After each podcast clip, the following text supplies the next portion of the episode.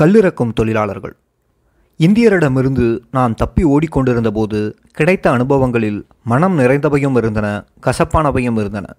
யாழ்ப்பாண சமுதாய அமைப்பின் வெவ்வேறு மட்டங்களில் உள்ள மக்களை சந்திக்கும் வாய்ப்பு எமக்கு கிடைத்தது. வடமராட்சியின் இதய கிராமமான துன்னாலை என்ற புராதான கிராமம் ஒன்றிலே நாம் தங்கியிருக்கச் சென்றபோது கல் இறக்கும் சமுதாய மக்களின் விருந்தோம்பலையும் தாராள குணத்தையும் சூகிக்கும் வாய்ப்பு எமக்கு கிடைத்தது. இந்த கூட்டு குடும்பத்தினர் விடுதலை புலிகளின் உறுதியான ஆதரவாளர்கள். ஒரு குடும்ப சிற்றூர் என்று அவர்கள் வாழ்ந்த இடத்தை கூறலாம். அந்த வீடுகளில் ஒன்று இரண்டு அறைகள் கொண்டது. அவற்றின் வாயில்கள் ஒரு அகன்ற பிறந்தையோடு ஒட்டியவை. அடுக்கலை தனியான சுத்தமான மண்குடிசை இங்கேயே குடும்ப பெண்கள் ஒன்று கூடி ஒற்றை விறகடுப்பில் உணவு சமைப்பார்கள். இரண்டு பெரிய மரங்கள் வீட்டுக்கு மேலே கிளைப்பட்டு குளிர் நிழல் தந்து கொண்டிருந்தன. வளவுக்கு வெளியே பனங்காடு அதனுள் அடர்ந்த முள்பற்றைகள். வீட்டு சொந்தக்காரர் தாராள குணத்தோடு தமது குடும்பத்தினரை தமது உறவினர் வீட்டுக்கு அனுப்பிவிட்டு தமது வீட்டை தற்காலிகமாக நாம் தங்கியிருக்க வசதி செய்து தந்தார். அந்த உறவினர் வீடும் பின்புறத்திலேயே இருந்தது. ஓலையால் வேய்ந்த மண்குடிசை அது. பனை ஓலை வேலி ஒன்று இரண்டு வீடுகளையும் பிரித்தது. இந்த வீடு இருந்த வளவுக்குள் ஒரு பெரிய திறந்த கிணறு இருந்தது. குறித்த இந்த சமூக மக்கள் யாழ்ப்பாண சமுதாய கட்டமைப்பில் கல் இறக்கும் சாதியை சேர்ந்தவர்கள். தென்னம்பாலைகளிலிருந்தும் பணம்பாலைகளிலிருந்தும் வடிக்கப்படும் இயற்கையான மதுவே கல்லாகும். மங்கலான இந்த திரவம் யாழ்ப்பாண ஆடவரிடையே பிரபலமானது. குறிப்பாக மதிய உணவின் போதும் மாலையிலும் மரத்திலிருந்து புதிதாக இறக்கப்பட்டு மறுகணமே அருத்தப்படுவது இந்த மதுவுக்கு எந்த நேரமும் கிராக்கி இருக்கும் சில ஆடவர் இதன் கிரமமான வாடிக்கையாளர்கள். பால் விநியோகம் போல ஒவ்வொரு நாளும் புதிதாக இறங்கியதும் போத்தல்களில் அவர்களுடைய வீடுகளில் இது விநியோகிக்கப்படுவதும் உண்டு. ஆனால் பொதுவாக மதிய உணவு வேலைகளில் ஆண்களின் சைக்கிள் வண்டிகள் ஒரே பக்கத்தை நோக்கி செல்வதை காணலாம். நகரத்தின் எல்லையில் அல்லது யாரும் பயன்படுத்தாத ஒரு காணியில் ஒழுங்காக கட்டப்படாத ஒரு கல்லுக்கொட்டிலில் கல் விற்பனை நடக்கும். யாழ்ப்பாண பயணம் புரிபவர்கள் மதிய வேளையில் ஒரு கொட்டிலுக்கு அருகே நிறைய சைக்கிள்கள் நிறுத்தப்பட்டிருப்பதை கண்டால் அது கல்லுக்கொட்டிலே என்று இலகுவாக ஊகிக்கலாம். இந்த குடும்பங்கள் கல் இறக்குவதோடும் கல் விற்பதோடும் மட்டும் நின்றுவிடவில்லை. பலத்திற வளங்கள் நிறைந்த பனையோடு தொடர்புடைய பல்வேறு சிறிய குடிசை கைத்தொழில்களிலும் ஈடுபட்டு வந்தார்கள். குறிப்பிட்ட இந்த குடும்பத்தினர் முயற்சியும் கடின உழைப்பையும் கொண்டவர்கள். அவர்களுடைய பொருளாதார சுதந்திரத்தையும் கண்ணியத்தையும் பேண அவர்களுடைய வருவாய் போதுமானதாக இருந்தது. ஆனால் அவர்கள் பணக்காரர் அல்ல. பரிதாபம் என்னவென்றால் ஆற்றலும் கடின உழைப்பும் தற்பெருமையும் கொண்ட இந்த மக்கள் யாழ்ப்பாண சமூக கட்டமைப்பின் அடிமட்டத்தில் நிறுத்தப்பட்டிருந்தார்கள். இந்தியாவிலும் இலங்கையிலும் நான் வசித்த காலம் முழுவதிலும் சாதியத்திற்கு எதிரான எனது அருவறுப்பை என்னால் அமைதிப்படுத்த முடியவில்லை. பிறப்பினால் ஒரு மனிதரை ஒரு சாதிக்குள் தள்ளிவிடும் சமுதாய அமைப்பானது காட்டுமிராண்டித்தனமானது ஒடுக்குமுறை நிறைந்தது. யாழ்ப்பாண சமுதாயத்தின் பொருளாதார சமூக வாழ்வில் இது பின்னி பிணைந்ததாயினும் சாதி அமைப்பானது மனித உழைப்புக்கு கண்ணியமும் மரியாதையையும் வழங்கும் நவீன சிந்தனைக்கு முரணானது. யாழ்ப்பாண சமுதாயத்தை நான் கணிப்பிட்ட அளவில் அங்கு உயர் சாதி என்றும் தாழ்ந்த சாதி என்றும் வகுத்திருப்பது ஒரு போலியான அடிப்படையிலேயே என்பேன். கடுமையாக உழைத்து தன்னைத்தானே காப்பாற்றிக் கொள்ளத்தக்கதும் வளமிக்கதும் சமூக உற்பத்தி திறன் கொண்டதுமான ஒரு சமூகத்தை தாழ்ந்த சமூகம் என்று கூறுவதில் என்ன நியாயம் இருக்கிறது? இந்த குடும்பத்துடன் நான் தங்கியிருந்தபோது யாழ்ப்பாண சமுதாயத்தில் உள்ள பெருந்தொகை முரண்பாடுகள் பற்றி அறிந்து கொண்டேன். தம்மை உயர்ந்த சாதி என்று கூறிக்கொள்ளும் வெள்ளாள ஆண்கள் தம் அயலில் உள்ள கல்லிறக்கும் வீடுகளுக்கு மாலையில் மறைவாகச் செல்வதை நான் கண்டுபிடித்தபோது அது வேடிக்கையாக இருந்தது. எனக்குள்ளேயே சிரித்து கொண்டேன். புலாவில்கள் அருந்தியபடியே தாழ்ந்த சாதி பெண்களின் தீண்டப்படக்கூடாத கரங்களால் மீன் பொரியலையும் இறால் பொரியலையும் சுவைத்து மகிழ்வதில் பல மணி நேரம் அவர்கள் செலவிடுவார்கள். நல்ல தண்ணி போட்டதும் உயர்ந்த தாழ்ந்த என்ற சமூக படிமுறைகள் காணாமல் போய்விடுகிறது என்பதை அறிந்தபோது அது மனதுக்கு ஆறுதலாக இருந்தது. இத்தகைய வேலைகளில் அவர்கள் அன்றைய அரசியலை ஆராய்வது தனிச்சுவையாக இருக்கும். பொதுமக்களின் அபிப்பிராயம் மக்களின் சிந்தனையோட்டம் உணர்வுகள் ஆகியவை பற்றியே நேரடியாக சமூக ஆய்வு அங்கே வெளியாகும். விவாதங்கள் கருத்து பரிமாற்றங்கள் வாய்ச்சண்டைகள் என்று பலதும் அலசப்படும். இந்திய அமைதி காப்பாளர்கள் பற்றியும் அவர்களுடைய அடாபடித்தனம் பற்றியுமே பெரிதாக பேசப்படும். ஆனால் கல் அருந்துபவர்களின் குடிகார பேச்சாக இருந்தாலும் புலி போராளிகளுக்கு அதாவது பொடியலுக்கு பொதுவான அனுதாபம் இருந்தது. கல்வெறி ஏறிய பின் புலி தலைமைக்கு வசவு நடக்கும். எப்படியாயினும் நாம் அங்கு இருப்பதை பொருட்படுத்தாது அவர்கள் சுவையாக விவாதம் நடத்துவது நாள் முழுவதும் சப்பென்றிருக்கும் எமக்கு தெம்பூட்டுவதாகவும் களிப்பூட்டுவதாகவும் இருக்கும். எம்மையே மறந்து இந்த உரையாடல்களை சுவைத்து கொண்டிருக்கும் போது ஒரு நாள் சில போராளிகள் ஓடி வந்து இந்திய காவல் உலா படையணி வருவது பற்றி எச்சரித்தனர். உடனடியாக நாம் எமது பைகளை அடுக்கி கொண்டு புறப்பட ஆயத்தமானோம். நாம் புறப்படும் வேளையில் வீட்டுக்காரர் ஓடி வந்து எம்மை அவசரப்பட வேண்டாம் என்றும் அஞ்ச வேண்டாம் என்றும் கூறினார். அங்கு வந்த படையினர் கல் கிடைக்கும் இடம் தேடி வந்திருக்கிறார்கள். வீட்டுக்காரரும் அவருடைய குடும்பத்தினரும் அந்த படையினருக்கு திருப்தி தரும் வகையில் கல் வழங்கி கொண்டிருக்கும் போது நாம் முன்புறமாக விழிப்போடு காத்திருந்தோம். படையினர் தள்ளாடியபடியே வெளியேறிய பின்னரே ஆறுதல் அடைந்தோம். இந்த மக்களிடையே நாம் சீவித்த நாட்களில் ஒரு சிறிய ஆனால் தர்ம சங்கடமான பிரச்சனை எழுந்தது. நாம் இருந்த வீட்டிலோ அயலில் உள்ள வீடுகளிலோ கழிப்பிடம் கிடையாது. இந்த சமூக மக்களுக்கு இது ஒரு பிரச்சனையாகப்படவில்லை பணந்தோட்டத்துக்கு பற்றைகள் வேண்டிய மறைவிடம் வழங்குவதால் அவை அப்படியே விடப்பட்டிருந்தன. பாலாவுக்கு கூட அது பிரச்சனையாக இருக்கவில்லை. அவர் தமது பிள்ளை பருவத்துக்கு திரும்பியிருந்தார். எப்படி சமாளிப்பது என்பதும் அவருக்கு தெரியும். எனக்கு இது பெரிய பிரச்சனையாக இருந்தது எனது நிறமும் அனுகூலமாக இருக்கவில்லை. பற்றைகளின் பச்சை குலைகளின் ஊடாக எனது வெள்ளை நிறம் வெளியே தெரியக்கூடியதாக இருந்தது. அந்த பக்கத்தால் போகிறவர்களுக்கு அது கண்ணுக்குத்தும் என்பதும் புரிந்தது. இதனால் பாலாவுக்கும் எனக்கும் இடையே இருந்த நெருக்கம் மீண்டும் உதவிக்கு வந்தது. ஒரே ஒரு வழிதான் இருந்தது. விடிவதற்கு முன்னதாக அதிகாலையில் எழுந்து பற்றைக்கு போகிறவர்களின் வரிசையை முந்திக் கொள்ள வேண்டும். பொதுவாக விடியும் முன்னரே பெண்கள் எழுந்து தம் காலை கடனை முடித்து பற்றை பக்கம் ஆண்கள் செல்ல இடமளிப்பார்கள். பயன்படுத்தப்படாத பற்றைக்கு பின்னே ஆண்கள் சென்று குந்துவதற்கு முன் கிளைகளில் காத்திருக்கும் காகங்கள் கழிப்பிட துப்புரவு செய்து காலை ஆகாரம் முடித்துவிடும். ஆகவே நானும் பாலாவும் காலை நான்கு மணிக்கே எழுந்து விடுவோம். மற்றவர்களும் அந்த நேரம் விழித்து விடுவார்கள். ஆனால் மரியாதையையொட்டி தூங்குவது போல பாசாங்கு செய்வார்கள். நான் உடனே பாலாவுக்கு தேநீர் தயாரிப்பேன். அவருக்கு ஒழுங்காக போக அது உதவும். இல்லாவிட்டால் வெளிச்சம் வந்த பின்னரும் அவர் பணங்கூடலுக்கு போக வேண்டிய தேவை இருக்கும். பாலசிங்கம் பற்றறைக்குள் போய் குந்துவது கிராம மக்களுக்கும் பெரும் வேடிக்கையாக இருந்திருக்கும். ஆகவே அப்படி காட்சியளிப்பதில் பாலாவுக்கு ஆர்வமில்லை. தேநீர் பருகிய பின் நான் கிணற்றடிக்குச் சென்று சத்தமில்லாமல் ஒரு வாளி தண்ணீர் அழுவேன். கழுவுவதற்கு நீர் தயாரானதும் பாலா ஒரு கையில் லேம்பையும் மறு கையில் ஆறு அடி நீள தடி ஒன்றையும் எடுப்பார். பாலா முன்னே செல்வார். ஒற்றையடி பாதையால் அடிக்கடி நிலத்தை தட்டியபடியே செல்வார். நீர்வாளியை தூக்கியபடி நான் பின்னே செல்வேன். தரையில் ஏன் தடியால் தட்ட வேண்டும் என்று கேட்டேன். அந்த பகுதியில் நிறைய நாகப்பாம்புகள் இருப்பதாகவும் தரையில் தட்டியபடி சென்றால் அவை விலகி பற்றறைக்குள் நழுவிவிடும் என்று அவர் விளக்கியபோது அது நல்ல முன்னோசனை என்று கருதினேன். சீரும் பாம்பு ஒன்று என் மீது தனது நச்சுப்பற்களை பதிப்பதை நான் விரும்பவில்லை. எமது வீட்டிலிருந்து சிறிது தூரத்தில் நாம் குந்தக்கூடிய இடம் ஒன்றை கண்டுபிடித்தோம். அதன்பின் நான் ஒருபுறமும் பாலா மறுபுறமும் சென்று விளக்கு ஒளிப்படக்கூடிய தூரத்தில் குந்துவோம். இது ஒரு திருப்தியான ஏற்பாடு அல்ல. ஆனால் என்னுள் ஊறிய பழக்கம் எனக்கு திருப்தி தராதிருப்பதை உணர முடிந்தது. என்றாலும் எமது காலை கடனை முடித்துக்கொண்டு தரையில் தடியால் தட்டியபடியே திரும்பிச் செல்லும்போது இதே அலுவலுக்காக வந்து கொண்டிருக்கும் சில பெண்களை கடந்து வீட்டுக்கு திரும்புவோம். பாதுகாப்பான புதிய வீடொன்றுக்கு சென்றவுடன் முதல் வேலையாக ஒளிந்திருக்கும் இடம் தேடுவதையும் தப்பி ஓடும் பாதை தேடுவதையும் வழமையாக கொள்ள அனுபவம் பாடம் கற்பித்திருந்தது. ஆனால் இந்த பகுதியில் ஓடி ஒளிவதற்கு அதிகம் வசதிகள் இருக்கவில்லை. அங்கே ஒரு மயானமும் அதில் சில புதைக்குழிகளும் இருந்தன.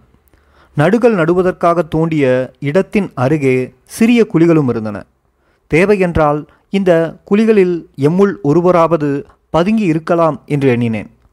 பழுதடைந்த அந்த மயானத்துக்கு அருகே படையினர் வரமாட்டார்கள் என்று உறுதியாக நம்பினேன். ஆனால் இப்படியான ஒரு இடத்தில் ஒளிந்து மறைய வேண்டிய தேவை எனக்கு ஏற்படவில்லை என்பதே நிம்மதி. இந்த மக்களோடு நாம் வசித்த வரை இந்திய இராணுவ தலையிட்டால் எமக்கு தொந்தரவு அதிகம் இருக்கவில்லை. ஆனால் நாம் விலகிச் சென்ற பின் அந்த குடும்பத்துக்கு பெரும் உபத்திரமும் ஏற்பட்டிருக்கிறது. அந்த விவரம் பின்னர் பார்க்கலாம். எப்படியாயினும் ஆயிரத்தி தொள்ளாயிரத்தி தொண்ணூறிலே நாம் யாழ்ப்பாணம் திரும்பிய பின்னர் நன்றி கூறுவதற்காக இந்த வீட்டாரை நாம் மீண்டும் தரிசித்தோம். நெருக்கடி நிறைந்த நாட்கள். இந்திய படையினர் விடுதலை புலி போராளிகளுக்கு எதிராக வடமாராட்சியில் மேற்கொண்ட இராணுவ நடவடிக்கைகள் வெற்றியளிக்கவில்லை போராளிகள் மத்தியில் பெருமளவு உயிர் சேதமும் ஏற்படவில்லை. சுற்றி வளைப்புகளின் போது சில போராளிகள் கொல்லப்பட்டார்கள். சிலர் கைதாகி காவலிடப்பட்டார்கள். ஆனால் புலிகளின் பாதுகாப்பான மறைவிடங்களில் இருந்து அவர்களை விரட்ட படையினரால் முடியவில்லை. ஆயுதங்களை களைய வந்தவர்கள் கொரில்லா போராளிகளுக்கு எதிராக பெரிய கிளர்ச்சி எதிர்ப்பு நடவடிக்கை முயற்சியில் ஈடுபட நேர்ந்தது. ஆனால் போராளிகளோ மாவோவின் ஓமானப்படி மக்கள் கடலோடு கலந்த மீன்கள் போல இருந்தார்கள். இராணுவத்தினரின் நடவடிக்கை பிசுபிசுத்து போனது. விடாப்பிடியாக தேடுதல் நடத்திய இந்தியர்களிடமிருந்து புலிகள் நழுவுவதில் வெற்றி கண்டார்கள் என்றால் வடமாராட்சி மக்களின் விடுதலை பற்றும் துணிச்சலுமே அந்த வெற்றிக்கு காரணம் என்று கூறலாம். தப்பியோடும் விடுதலை புலி போராளிகளுக்கு புகலிடம் அளித்ததாலும் படையினரின் நடமாட்டம் பற்றி தாமாகவே முன்வந்து தகவல் கூறியதாலும் தங்கள் உயிரை அர்ப்பணித்த எண்ணற்ற பொதுமக்களை நோக்கி நாம் கரம் கூப்பிய வேண்டும்.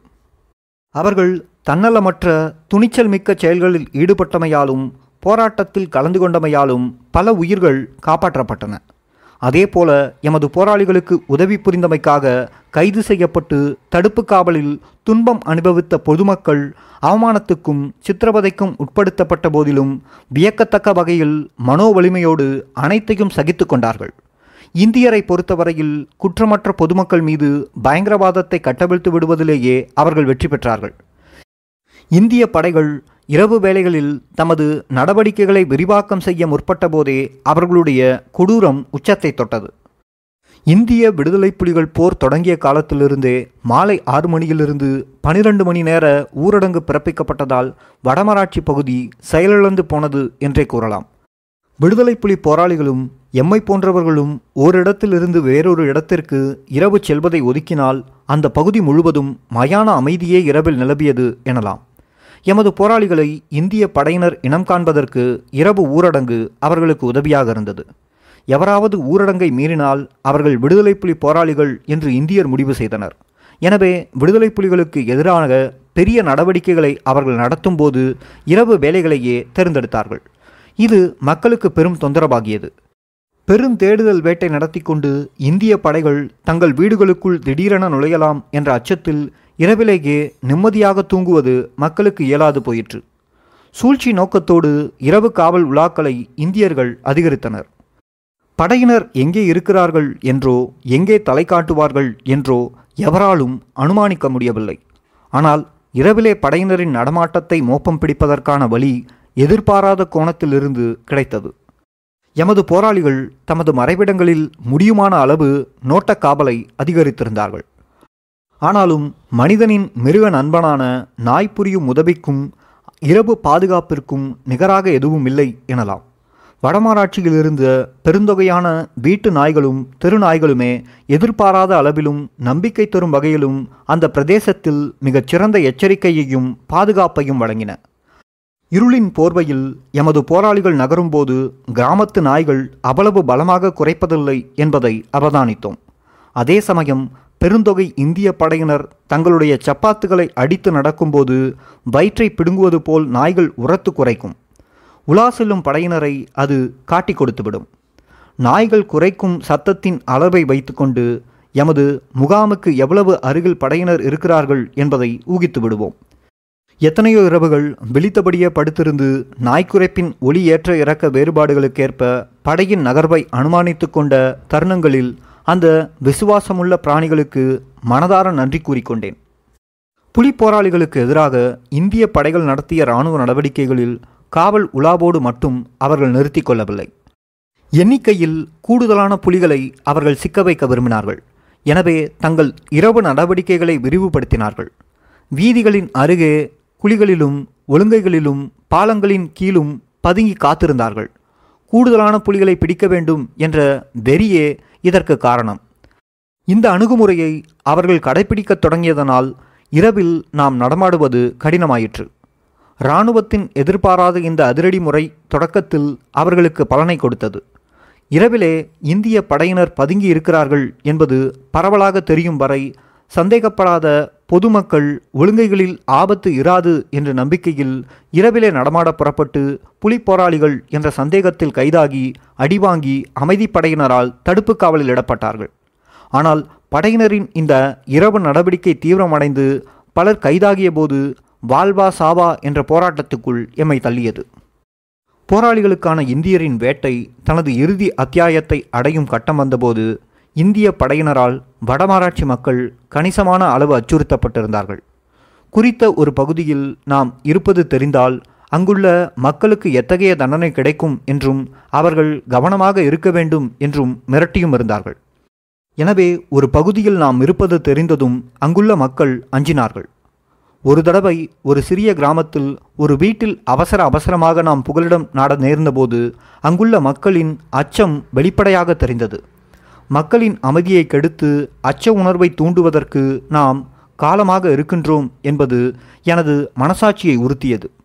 நாம் தங்கள் கிராமத்தில் தங்கியிருப்பதாக ஒரு கிராம மக்கள் அறிந்தபோது இந்திய இராணுவத்தின் கொடூரமான பழிவாங்குதலுக்கு அஞ்சி அந்த கிராமம் முழுவதுமே அங்கிருந்து வெளியேறியபோது அதற்கு நாம் முகம் கொடுக்க வேண்டியதாயிற்று. மக்களின்றி கிராமமே வெறுமையாகிய போது அதுவே இராணுவத்தை வெளிப்படையச் செய்திருக்கும் என்று எதிர்பார்த்தோம். எமது முகாம் சுற்றி வளைக்கப்படலாம் என்ற எண்ணத்தோடு இரவு முழுவதும் விழித்திருந்தோம். படையினர் வந்துவிடலாம் என்ற எதிர்பார்ப்பு ஒரு புறம் மக்களுக்கு இவ்வளவு அசௌகரியம் ஏற்படுத்திவிட்டோமே என்ற அங்காளாய்ப்பு மறுபுறம். எனவே அந்த வீட்டில் இனியும் இருக்க முடியாது என்று உணர்ந்தோம். வெள்ளைக்காரியாக நான் இருப்பதால் மக்களுக்கு எவ்வளவு ஆபத்து ஏற்படுத்துகின்றேன் என்ற உண்மையையும் இந்த அனுபவம் எனக்கு உணர்த்தியது. வேறு எந்த போராளியும் எவராலும் சந்தேகிக்கப்படாது வடமாராட்சியில் எந்த பகுதியிலும் இலகுவாக நடமாட முடியும். ஆனால் எனது நிறம் எனது குழு முழுவதையுமே ஆபத்துக்கு உள்ளாக்கி கொண்டிருந்தது. நிறத்தை மறைக்க அரிந்தாரம் பூசலாமா அல்லது குறைந்தபட்ச நிறம் மட்டும் வெளியே தெரியக்கூடிய வண்ணம் ஆடை புனையலாமா என்று சிந்தித்தேன். ஓரளவு முஸ்லிம் வடிவில் அமையக்கூடியதாக போர்வையால் போர்த்தி எனது பாதங்கள் தெரியா வண்ணம் காலுறை அணிந்தால் யாரும் என்னை அடையாளம் காண மாட்டார்கள் என்று கருதினோம். நோயாளிகள் உடலை கதகதப்பாக வைத்திருப்பதற்காக இப்படி ஆடை அணிவது வழக்கம். ஆகவே யாரும் கவனிக்க மாட்டார்கள் என்று நினைத்தேன். வண்ணப் போர்வை ஒன்றால் என்னை முடிந்தவரை மறைத்துக்கொண்டு அதிகாலை நான்கு மணியளவில் அந்த கிராமத்தை விட்டு வெளியேறினோம். பல மணி நேரத்திற்கு பின் கிராமம் பலமாக சுற்றி வளைக்கப்பட்டு கடும் தேடுதலும் அங்கே நடந்தது. எமக்கான தேடுதல் வேட்டை ஓய்வதாக இல்லை. நாமும் தொடர்ந்து நகர்ந்தபடியே இருந்தோம். சில தருணங்களில் சில மணி நேரமே ஒரு இடத்தில் தரித்தோம். எவ்வளவு நெருக்குவாரம் இருந்தபோதும் இந்திய இலங்கை ஒப்பந்தம் தொடர்பாக அறிவுறுத்தல் ஒன்றை பொதுமக்களுக்கு எழுத வேண்டும் என்று பாலா உந்தப்பட்டார். பாதுகாப்பான வீடொன்றை அடைந்ததும் வெள்ளை தாளையும் பேனாவையும் எடுத்து மங்கலான லேம்ப் வெளிச்சத்தில் சிரமப்பட்டபடி ஒப்பந்தம் பற்றிய கருத்தாய்வு ஒன்றை தமிழில் எழுதத் தொடங்கினார். எழுதி முடித்ததும் அச்சடிப்பதற்காக அது அனுப்பி வைக்கப்பட்டது. அச்சடித்து வரும் வரை காத்திருந்தபோது கரணவாயில் எமக்கு முன்பு அடைக்கலம் தந்த மூன்று பிள்ளைகளின் தாயுடைய வீட்டுக்குச் சென்றோம். இரவு எட்டு மணி போல சுக்லா ஒப்பந்தம் பற்றிய அந்த அச்சடித்த கட்டுரையை பெற்றுவர எமது பாதுகாப்பான வீட்டிலிருந்து புறப்பட்டுச் சென்றார். நம்பிக்கைக்குரிய அவர் வீட்டுக்கு திரும்பி வரமாட்டார் என்பதை நாம் அப்போது உணரவில்லை.